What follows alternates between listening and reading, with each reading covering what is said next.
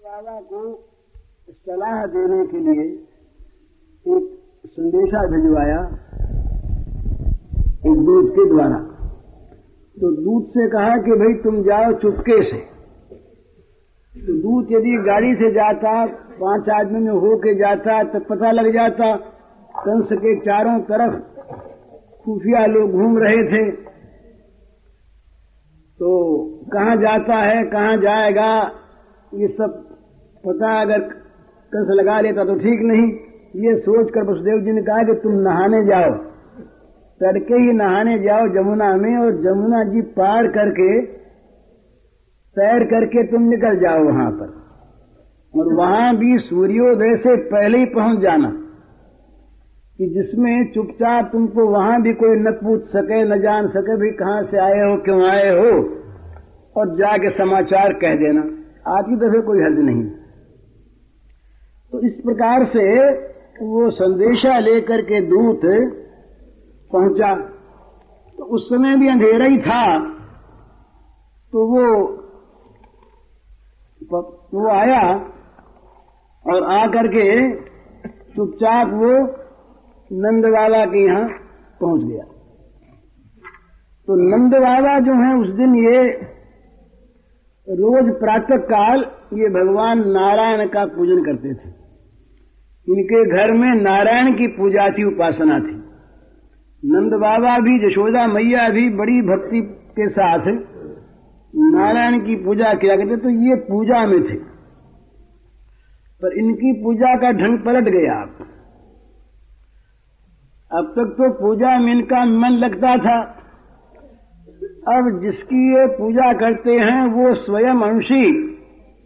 इनके घर आ गया बालक रूप में। इष्टदेव का ध्यान कर रहे थे। दिन भर तो बंधु बांधवों का स्वागत किया, सत्कार किया, आनंद नृत्य में योग दिया, नाचे, गाए। अपरिमित धनराशि लुटाई। अब एकांत में उपासना के समय ये बैठे तो आज का ध्यान उनका अनोखा हो गया। अब ध्यान करने लगे ये भगवान नारायण के मकर कुंडल ज्योति से उद्भाषित भगवान के कपोलों का और इन्हें ध्यान आ गया, वो अभी जो साढ़े छह पहर पहले जो इनके घर में प्रकट हुआ है, उसके कोमल कोमल कपोलों का।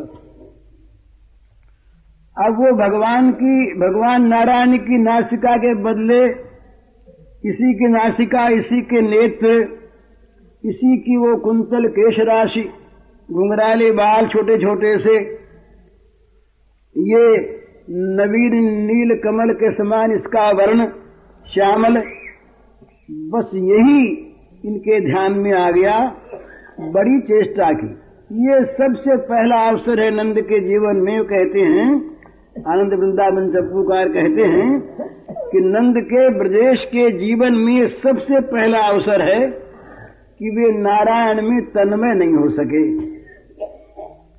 सारी वृत्तियों को हटाने की चेष्टा के, पर वृत्ति तो हटेगा, लग चुकी थी। वृत्ति कहीं बिखरी नहीं थी।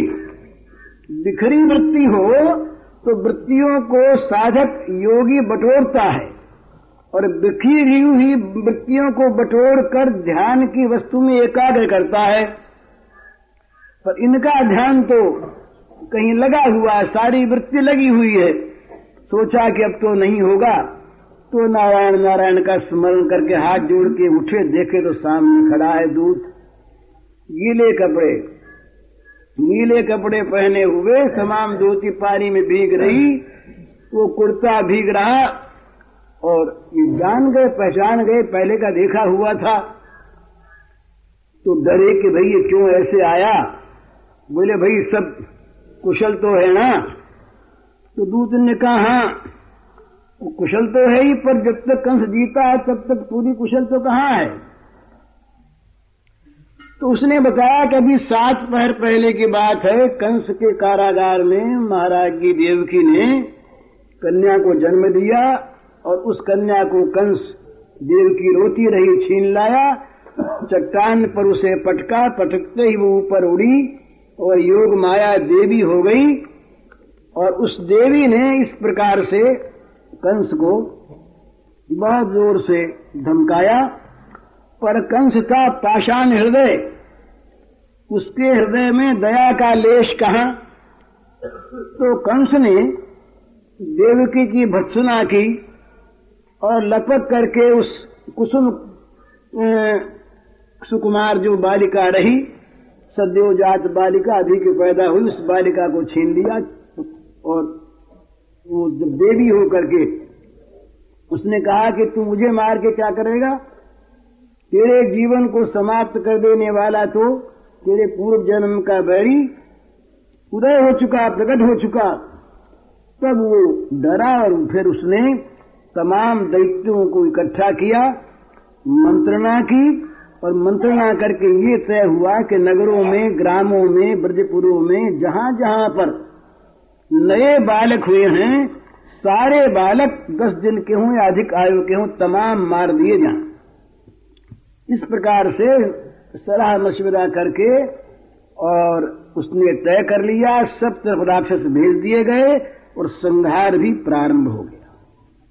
इसलिए वसुदेव जी ने कहलाया है कि दो बात करनी है। एक तो सावधान रहना है। किसी प्रकार से भी कोई भी अनजान आदमी महल में घुस न जाए। और दूसरी बात है, कंस को जरा राज़ी करना है। तो ये कंस के का कर्द राज्य था, नंद बाबा का। कर देते थे, हर समय हर साल लगान देते थे बाहर देते थे। तो कहलवाया कि अब की बार आदमी न भेजें। स्वयं नंद जी जरा कुछ विशेष उपहार लेकर के, भाई समय पर दुष्ट की भी खुशामद करनी पड़ती है। तो इसमें बुरा न मानकर और स्वयं उपहार लेकर के जरा विशेष स्वयं नंद जी आ जाएँ और कंस को प्रसन्न करें। ये दो बात कहलवाने के लिए उन्होंने मुझको भेजा है। तो उपनंदादि को भी सबको बुला लिया। सलाह हुई कि भाई, बात तो ठीक है। कोई बात नहीं। अब नंद बाबा के मन में धुकधुकी ये किसको छोड़ के कैसे जाए? एक तो छोड़ा न जाए। और दूसरे पीछे से कुछ हो जाए तो उपनंदा जी ने कहा कि नहीं नहीं, तुम जाओ, हम लोग सब देखेंगे, सब काम करेंगे। कोई बात नहीं है, तुम जल्दी से हो आओ।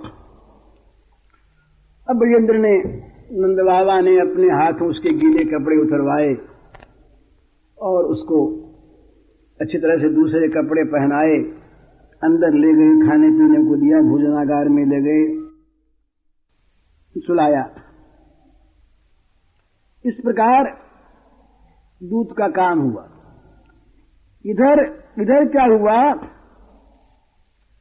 कि ये भीड़ मच रही थी तो सब लोगों ने कहा कि हम तो देखेंगे, लल्ला को देखेंगे। तमाम ब्रजमंडल में दूर दूर के गाँव तक में समाचार पहुँच गया, नंद बाबा के लाला हुआ। तो उस लाला को देखने के लिए सभी लालायित हो गए। सबके मन में लाला को देखने की आ गई कैसे लाला को देखें? यहाँ मंत्रणा ये हुई, उपानंद जी ने सलाह दी कि भैया बात तो ठीक है, सब देखना चाहते हैं। पर इसी भीड़ में अगर कोई राक्षस आ गया, कहीं कोई ग्वाला बन के हीर बन के तो मुश्किल होगी ना? तो ये आयोजन पीछे पर रखो। पीछे पर रखो। अभी तो जो गिने चुने लोग हैं, उन्हीं को बुला लो, जिसको हम जानते हैं, उनको बुला करके लाला को दिखा दो। उसके बाद फिर देखा जाएगा। तो ये कुल मर्यादा रही तो कुल मर्यादा के पालन के लिए भी सबको, भाई बंधुओं को तो षष्ठी का उत्सव होगा ना। तो बुलाना आवश्यक था। तो सारे गोपों को बुलाया।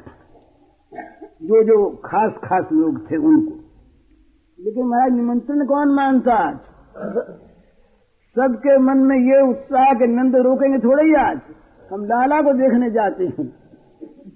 और नंद बाबा कब का भी ये साहस नहीं कि किसी को रोक सकें। तो बस भीड़ लग गई।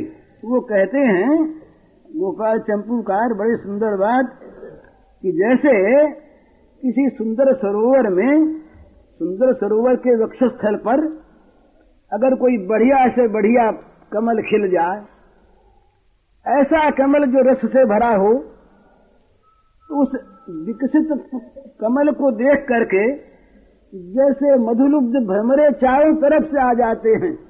बिना बुलाए उड़ उड़ करके कौन आह्वान को देखता है? इसी प्रकार ये नंद बाबा के घर रूपी इस हृद में जो ये परम कमल कुसुम उत्पन्न हुआ, इसका रस लेने के लिए और भ्रमरावली दौड़ी।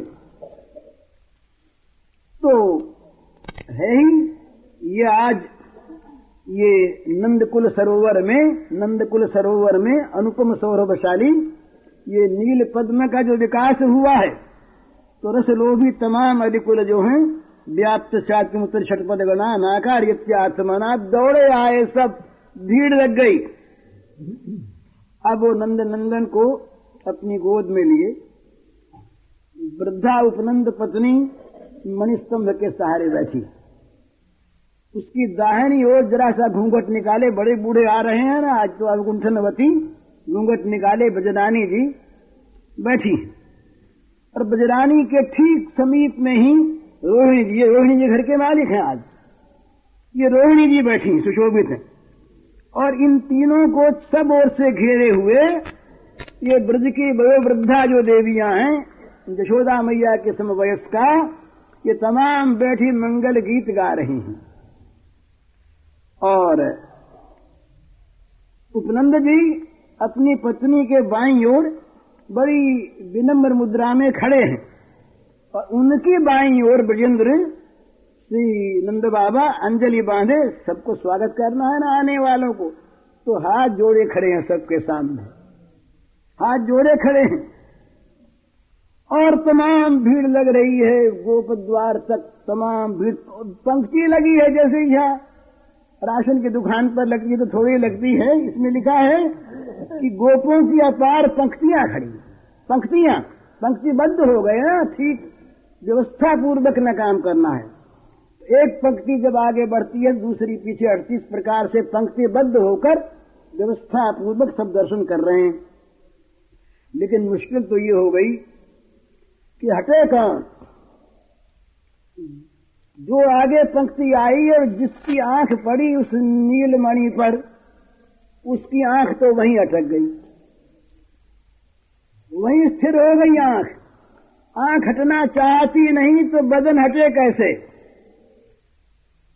तो उपनंद जी महाराज हाथ जोड़ते हैं, कहते हैं कि देखिए पीछे वाले जरा जल्दी कर रहे हैं।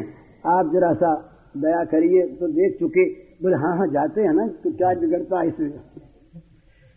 तो इस प्रकार से सबकी आँखें लग गई, कोई हट, कोई आँख हटती नहीं, और जो जाते हैं, वो भी बार बार ये घुमा घुमा करके अपने मुख को, और सरोने शिशु का वो जो मुख मंडल है, वो देखते चले जाते हैं। अतृप्त नयनों से, अतृप्त हृदय से, भला उनको देख करके किसकी आँखें तृप्त हो जाएँ? ऐसी कौन अभागी आँखें हैं जो उस श्याम सुंदर शिशु को देख करके तृप्त हो जाए, जो कह दे कि अब हमने देख लिया, अब तो ये देखते देखते रूप बासी हो गया है, ये नहीं, ये कभी किसी की आँख नहीं। तो लौटते हुए ही पीछे पंक्ति वाले जो है ना सब आतुर हो रहे हैं तो पूछते हैं, कि गोपाल चंद्र को बनाना पूछते हैं तुमने देख लिया? देखा तुमने? तुम बड़े भाग्यशाली हो भाई। अच्छा कैसा है वो जरा बताओ तो। कैसा है? जरा बताओ, यूँ पूछते पूछते बानी गदगद हो जाती है। कंठ भरी आते हैं, कुछ बोल नहीं पाते, आँखें भरी आती देखने वालों की आँखें भरी आती हैं। तो भरी हुई आँखें, यहाँ तो सब सजीव है ना। यहाँ तो सब के सब चिन्मय हैं। सबकी आँखें चिन्मय।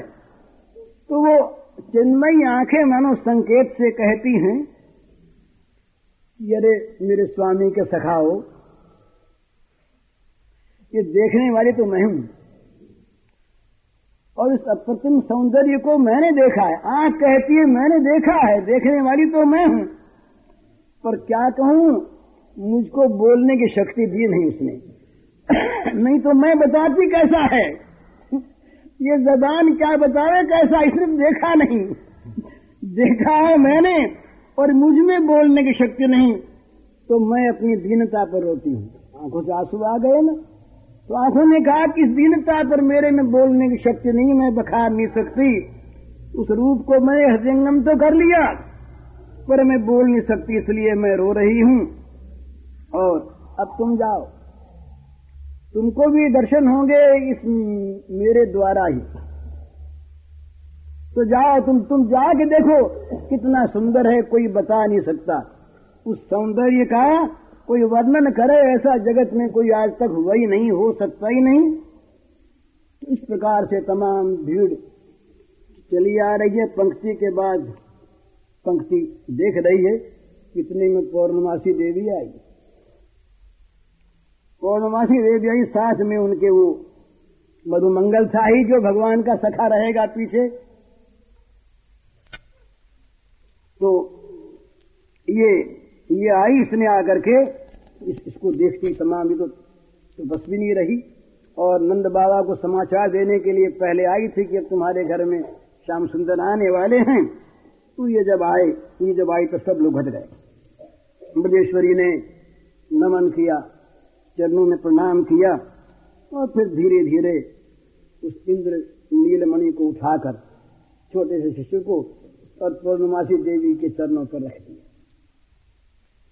पूर्णमासी देवी बैठ गई और यशोदानंद के सिर पर हाथ रख दिया। उसी समय ये मधुमंगल जो रहा, ये बड़ा रसीला, बड़ा बड़ा विनोदी इसी का मनसुखा पड़ा तो बड़ा विनोदी ये मधुमंगल और ये सब देखता जानता था। इसने कहा, अरे अरे, नंदरानी जरा देख तो सही, ऊपर क्या तमाशा हो रहा है? उसको दिखाई दिया। तमाम देवता अपने अपने वाहनों पर सब सवार हुए, ऊपर से तमाम स्तुति कर रहे थे। तमाम हाथ जोड़े खड़े थे। तो मधुमंगल ने कहा, अरे, भैया, देख तो सही, ये देख हंस, और ये देख वृषभ, और ये देख मयूर, और ये देख हाथी, और ये रथ, और ये गरुड़, देख तो सही तू। ये सब न मालूम ये कितने कितने बाहर है और इनके ऊपर देख से कौन कौन सवार कोई कोई कोई, कोई चार मुँह है और कोई के पाँच मुँह है और कोई कैसा कोई कोई नीला है और कोई पीला है और कोई लाल है कोई सफ़ेद है कोई भस्मी रमाई हुई है और देखिए कोई कोई चार हाथ वाला कोई छह हाथ वाला कोई छह मुँह वाला ये न मालूम ये कौन कौन है? देख। और बोले मैंने पहले भी देखा था। मधुमंगल ने सुनाया अपना अनुभव कि मैंने पहले भी देखा था, एक बार जब ये होने वाला था तभी ये लोग आए थे। देवता से स्तुति करने के लिए तो वाहनों को छोड़ करके और कारागार में पहुँचे थे ये। तो इसने कहा कि मैं इस ब्रजमंडल के आकाश में इनको उड़ते हुए पहले भी देख चुका हूँ और आज तो ये सब खड़े हो गए। तो ब्राह्मण कुमार की बात सुनकर गोपिकाएँ और नंदरानी ऊपर देखने लगी। कुछ दिखा नहीं। तो नंदरानी के मन में भय आ गया कि कहीं कोई राक्षस ना आ गया हो। वात्सल्यमयी है ना? तो पूर्णमासी देवी ने जब आँखें खोल करके कहा कि भय की कोई बात नहीं, ये अंतरिक्ष में देवता सब रहाई करते हैं। आया क्या? ये तो मधुमंगल बच्चा है। अंतरिक्ष में देवता सब रहा करते हैं और इसके जरा दिव्य दृष्टि का उन्मेष हो गया होगा, उसने उनको देख लिया है। यूँ कहकर आश्वस्त किया और पूर्णमासी अपने गई। तो अब दूसरा दिन हो गया। रात्रि की दो घड़ी अवशिष्ट है। अभी से ब्रजेंद्र नंदन के मथुरा जाने की तैयारी होने लगी। ब्रजेंद्र की भी इच्छा नहीं है। ब्रजरानी भी चाहती है नहीं जाए, पर कंस को राज़ी जो करना है।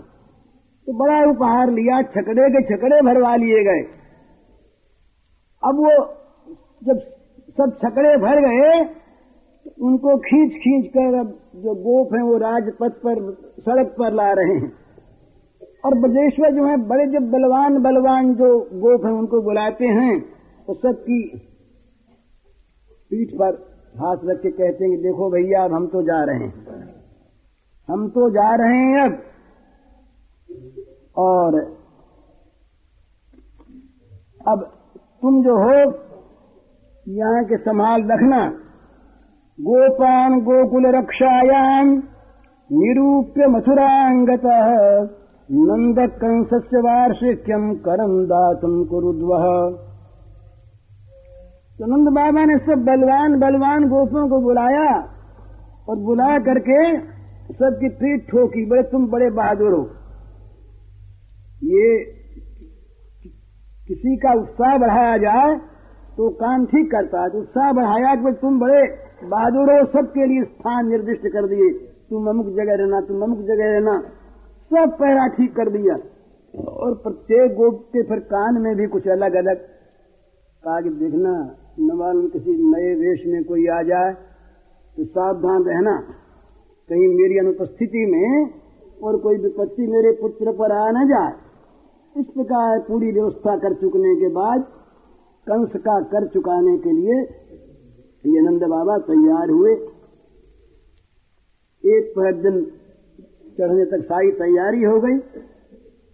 तो नंद बाबा को बड़ी चिंता मन में, अब वो जहाँ पर अधिक प्रेम होता है, वहाँ अनिष्टा शंका हुआ करती है। ज़्यादा प्रेम जहाँ पर होता है, वहाँ बुरी बात सोचती कहीं कुछ हो न जाए, कहीं कुछ हो न जाए तो सोचा मैं कंस के यहाँ जा रहा हूँ। और कहीं कंस ही मुझे ही मार डाले तो मैं कहीं न देख पाऊँ फिर। एक बार देख तो आऊँ। यूँ जाते जाते ही फिर दौड़े गए सूचिकागार में। जा पहुँचे बजरानी ने, शिशु को लेकर इनकी गोद में रख दिया। वे बार बार उनका मुखचंद्र देखने लगे, पर कहाँ तक देखे? हृदय से लगा लिया, व्याकुलता और बढ़ गई। पास में दाई खड़ी थी, बड़ी बत्सला दाई, भातुरी। तो वो बोली कि देख, लल्ला, प्यार से तेरे पिताजी तो अब जा रहे हैं मथुरा, जल्दी आवेंगे। तो तू जरा हुक्म दे दे इनको कि जाएँगे। दाई बोली, लल्ला से लल्ला, जरा हुक्म दे देना तू, ये तेरा हुक्म चाहते हैं? तो जब ये धात्री ने कहा तो कहते ही एक आश्चर्यमयी बाल भंगिमा के द्वारा श्याम शिशु का मुखमंडल भर गया और उस उस उस लाल लाल होठों की अरुणिमा में ही और मानो एक मंद मुस्कान छा गई। गोपेश ने देखा स्पष्ट कि इस श्याम नील नीलमणि के मुख पर हँसी आ गई है। तो इस मुस्कान ने तो बस उनकी चिरस्थिर बुद्धि को चंचल बना दिया। अब स्थिर होने का अवकाश नहीं, चंचलता को लिए ही वे दौड़ पड़े वहाँ से और जा पहुँचे ये मथुरा में। अब गोपाल चंद्र की बात छोड़ देते हैं। मथुरा में जा पहुँचे, मथुरा में जा करके और ये ठहरे तो वसुदेव जी तो ताक में थे ही। दूध पहले जा ही चुका था। तो वसुदेव जी को जब मालूम हुआ कि नंद वसुदेव उपश्रुत्य भ्रातरम नंदमागतम ज्ञात्वा दत्तकरम् राज्ये ययौ तदवमोचनम् तम् दृष्ट्वा सहसोत्थाय देहप्राणमिवागतम् प्रीतः प्रियतमम् दोर्भ्याम् सस्वजे प्रेम विह्वलः पूजितः सुखमासीनः। दृष्ट्वा नामयमादृतः प्रसक्तभिः स्वात्मजयो यजमाह विशाम्पते दृष्ट्या भ्रातप्रभयसा इदानीम् प्रदर्श्यते। प्रजाशाया निवृत्तस्य प्रजाय समुपद्यत दृष्ट्या संसारचक्रेऽस्मिन् वर्तमान पुनर्भवम् उपलब्धो भवानद्य दुर्लभम् प्रियदर्शनम्। नैकत्र प्रियसंवासः सुहृदाम् चित्तकर्मणाम् ओघेन व्यूहमानानाम् प्लवानाम् सुतसो यथा। कच्चित् पशव्यम् निर्जुम् भूर्यम् उत्तरविरुधम् बृहद्वनम् तदधुना यत्रायम् यत्रास्ते त्वम् सुदवतः वसुदेव जी को मालूम हुआ कि हमारे प्यारे भाई, इनमें बड़ी मैत्री रही। कि हमारे प्यारे भाई नंद जी मथुरा में आए हैं। और यह राजा कंस को कर भी दे चुके हैं तो नंद बाबा जहाँ ठहरे थे, वहाँ वसुदेव जी पहुँचे। वसुदेव जी को देखते ही जब सामने देखा तो नंद जी का प्रेम उमड़ कि सहसा उठकर ऐसे खड़े हो गए, मानो मुर्दे में प्राण आ गया। मतलब शरीर में जैसे प्राण आ गया हो, इस प्रकार उठे। और बड़े प्रेम से उन्होंने अपने प्रियतम वसुदेव जी को दोनों हाथों से पकड़कर छाती से चपका लिया प्रेम से नंद बाबा अत्यंत विह्वल हो गए। प्रीत प्रीतम दो रुझम सस्वजे प्रेम विह्वल प्रेम विह्वल हुए, प्रेम से अधीर हुए। इनका रोमांच छुआया। इनके आँखों में प्रेम के आँसू आ गए। हर्षोद्गम इतना भारी हुआ कि अपने आप को संभाल में नहीं सके। और दोनों हाथ फैलाकर उनको हृदय से अपने लगा लिया, चिपका लिया। और बड़ा स्वागत सत्कार किया। स्वयं गए हुए थे, पर अपनी जान में पूरा स्वागत सत्कार किया, बड़े प्रेम पूर्वक बैठाया। तो जब आदर पूर्वक आराम से वसुदेव जी बैठ गए, अब वसुदेव जी का भी मन तो लगा रहा था अपने पुत्र में। वो जल्दी से जल्दी उसका कुशल समाचार जानना जो चाहते थे। देर हो रही है, पर नंद बाबा ने कुछ कहा नहीं और प्रेम से जब नंद बाबा मिले, आनंद से, तब ये मन में तो आ गया, भास तो हो गया कि कुशल है। कुशल नहीं होती तो इतने प्रेम से मिलते कैसे? प्रेम से मिले, आनंद छाया है तो बच्चा है तो बहुत प्रसन्न। लेकिन अपने पुत्र में चित्त लग रहा था तो वे नंद बाबा से कुशल मंगल पूछकर फिर पूछने लगे उन्होंने कहा दृष्टिया भ्रात प्रवयस इधानी अप्रदस्यते, प्रजाशाया निवृत्त प्रजा संपद्यत भैया, नंद, देखो, तुम्हारी अवस्था तो बड़ी हो गई थी,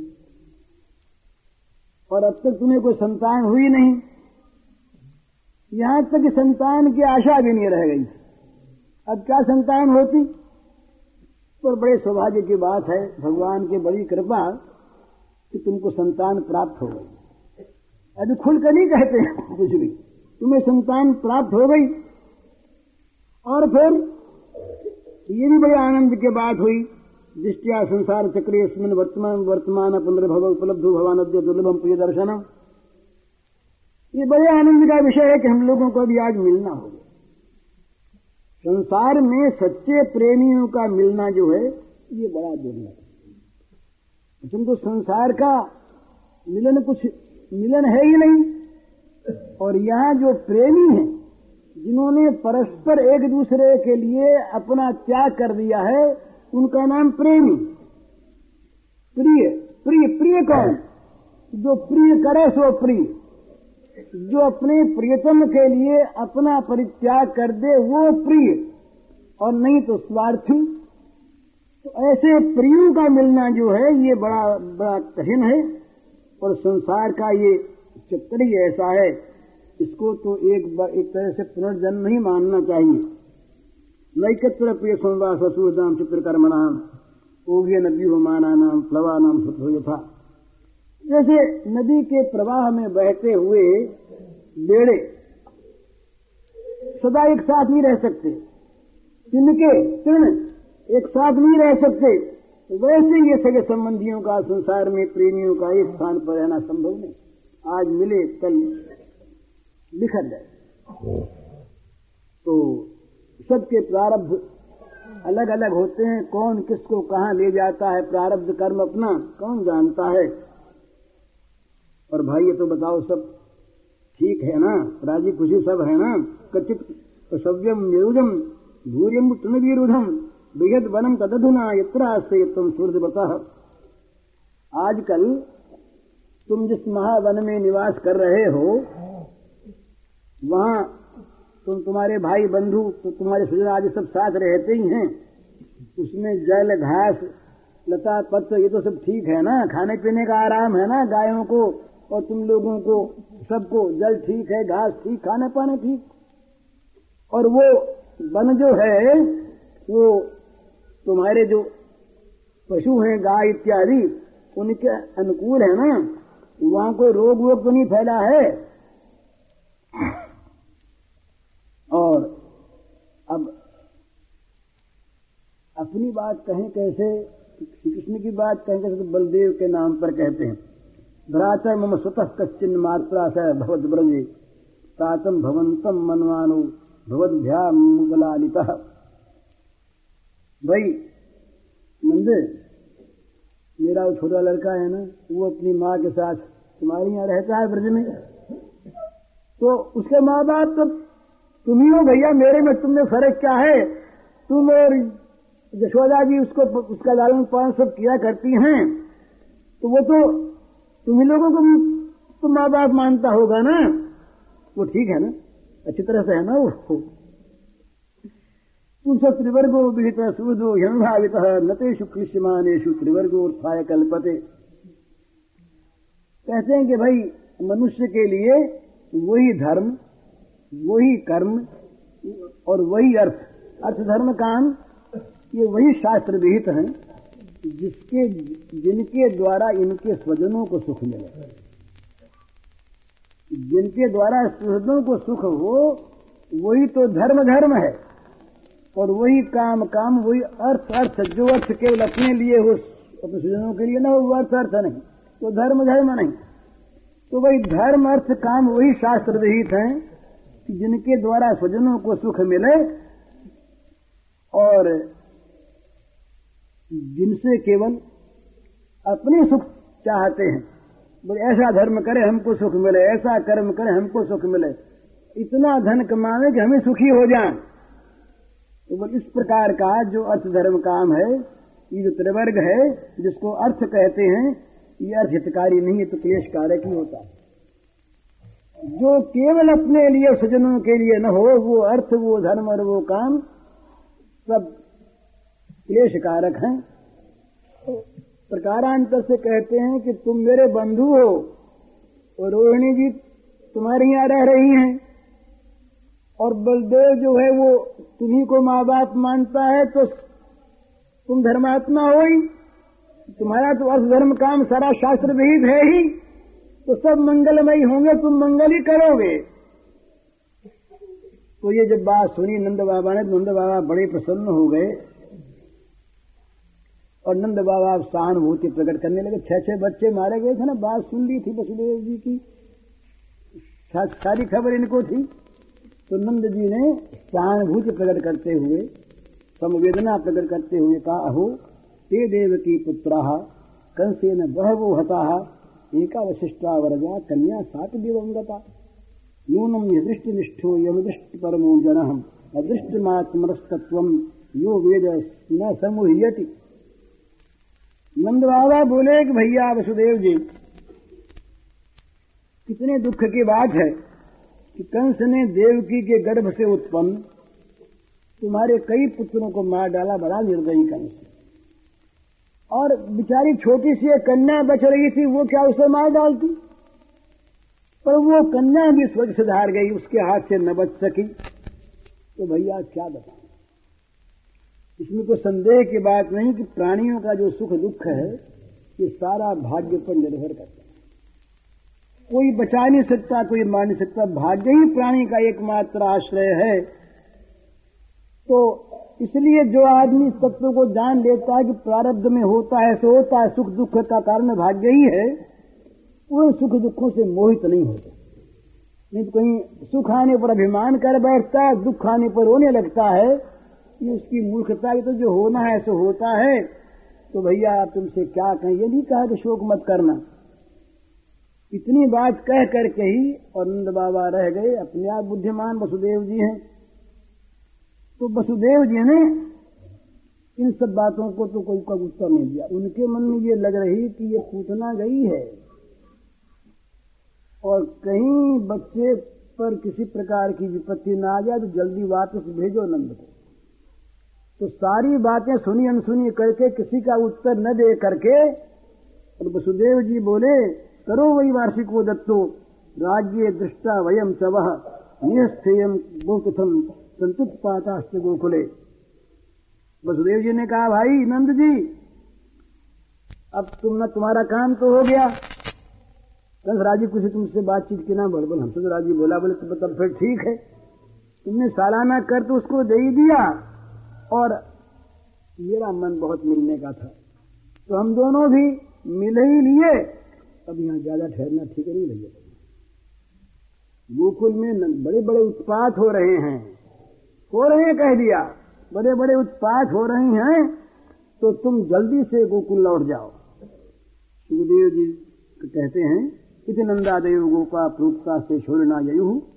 अनुभिरुक्त तमनुज्ञात गोकुलम। सुखदेव जी बोले, परीक्षित। जब वसुदेव जी ने इस प्रकार कहा तो नंदा आदि ने सोचा कि जल्दी चलना चाहिए। तो गोपों ने उनसे अनुमति लेकर के छकड़े जोड़ लिए और सबके सब सवार होकर के गोकुल की तरफ़ चल दिए। ये पांचवा अध्याय समाप्त अब शुरू होता है पूतना प्रकरण। पूतना उद्धार। ये छठे अध्याय में है और छठी का ही दिन है। श्री शुकवाच नंद पथिवत शौरेर्नमृषेति विचिन्तयन् हरिं जगाम शरणमुत्पातागम संकितः कंसेन प्रहिता घोरा पूतना बालघातिनी। शिशुश्चार निघ्नन्ति पुरग्रामवृदादिषु यत्र श्रवणादीनि रक्षोघ्नानि स्वकर्मसु, कुर्वन्ति सात्वताम् भर्तुर्यादधान्यस्य तत्र हि सा खिचरीकरूपस्कृत्य पूतनानन्दगोकुलम्। जोषित्वा मायात्मानम् प्राविशत् कामचारिणी। अब पूतना उद्धार पर देर तो लगेगी और कुछ विस्तार से बातचीत हो जाए। वैष्णव तोषणी के अनुसार। कहते हैं, अब ये पाँच अध्याय में चार अध्याय में इतना बीत गया इतने पेड़ ही। तो ये कहते हैं कि भाई श्री कृष्ण के जन्म के दूसरे दिन कंस ने अगासुर, बकासुर, बक प्रलम्ब केशी, धेनु इत्यादि सारे असुरों को इकट्ठा किया। और मंत्रणा की, और ये तय हुआ कि दस दिनों के अंदर मथुरा मंडल में जितने भी बालक पैदा हुए सब मार दिए जाए। उसी दिन से काम शुरू हो गया। लेकिन आश्चर्य की बात ये हुई कि मथुरा मंडल में जितने कृष्ण भक्त थे रहने वाले, उनमें से किसी का बच्चा नहीं मरा एक भी शिशु इनका नहीं मरा। जितने असुर भावापन्न व्यक्ति थे। अब ये जितने राक्षस गए मारने के लिए, उन लोगों को उनका घर तो दिखा ही दिखा ही नहीं। और जो कंस पक्षीय लोग थे, जो कंस के दल वाले, उन्हीं का घर दिखा। तो उनके बच्चे बड़े होकर असुरी तो बनेंगे ना। असुरों के द्वारा असुरों का विनाश कराया योग माया ने। योग माया ने वहाँ इस प्रकार की व्यवस्था की, इनकी आँखों पर इतना जादू फेर दिया कि श्री कृष्ण के भक्तों का जो घर था, जहाँ बच्चे हुए, वो तो इनको दिखे ही नहीं। याद आया ही नहीं, उधर मुँह ही नहीं गया इनका। और जो कंस के पक्ष वाले जितने लोग थे, उन जिन जिनके यहाँ बच्चे हुए थे, वो सब दिखाई दिए। उनके घरों में ये तमाम घुसे और उन्हीं के बच्चे सब मारे। तो ये श्री कृष्ण जन्म के छठे दिन, ये गोपराज नंद नंदन ये नंदराज जो हैं, ये कंस को कर देने के लिए गए। और ये कंस को कर दे दिया। उसी दिन उतना बाल घाचनी राक्षसी को रात्रि के समय भेजा गया। पूतना को भागवत ने खेतरी कहा है। तो पूतना जो है, ये कामचारिणी थी। माने मन माना वेश बना सकती थी। राक्षसी थी ना तो जिस प्रकार का चाहे उस प्रकार का वेश धारण कर सकती थी तो ये उलूकी है। उलूकी के रूप में ये रहती। बहुत लंबी चौड़ी रही, बड़ी विशाल रही। तो ये उड़ करके गोकुल में पहुँची। और वहाँ जा करके इसने रूप धारण किया, बड़ा सुंदर। तो इसने रमणी का रूप धारण किया। ये कथा आती है कि महाराज बलि के यहाँ जब बामन जी गए, छोटे से सुकुमार बच्चे होकर दान देने के लिए उस समय उनके लड़की थी बली के रत्नावली। इस छोटे से बच्चे को जब देखा, उसने तो उसके मन में बच्चे के प्रति स्नेह पैदा हो गया, बामन के प्रति। कथा करके संहिता ब्रह्म विवर्तन में तो बच्चे के प्रति स्नेह पैदा हो गया, उसके मन में आया कि ये अगर मेरा बेटा होता और मेरे स्तन का दूध पीता तो बड़ा आनंद आता। ये उसके मन में मातृभाव पैदा हो गया। जो मातृभाव करके उसने बामन की ओर देखा। तो बामन भगवान तो सब जानते थे, उन्हें कह दिया, तथास्तु, मनी मन कह दिया कि होगा। इसके बाद जब बामन भगवान ने तीन पैरों से सारी पृथ्वी को माफ़ लिया, सारे त्रिभुवन को माफ़ लिया और बलि को बाँध दिया तो उसी रत्नावली का भाव बदला।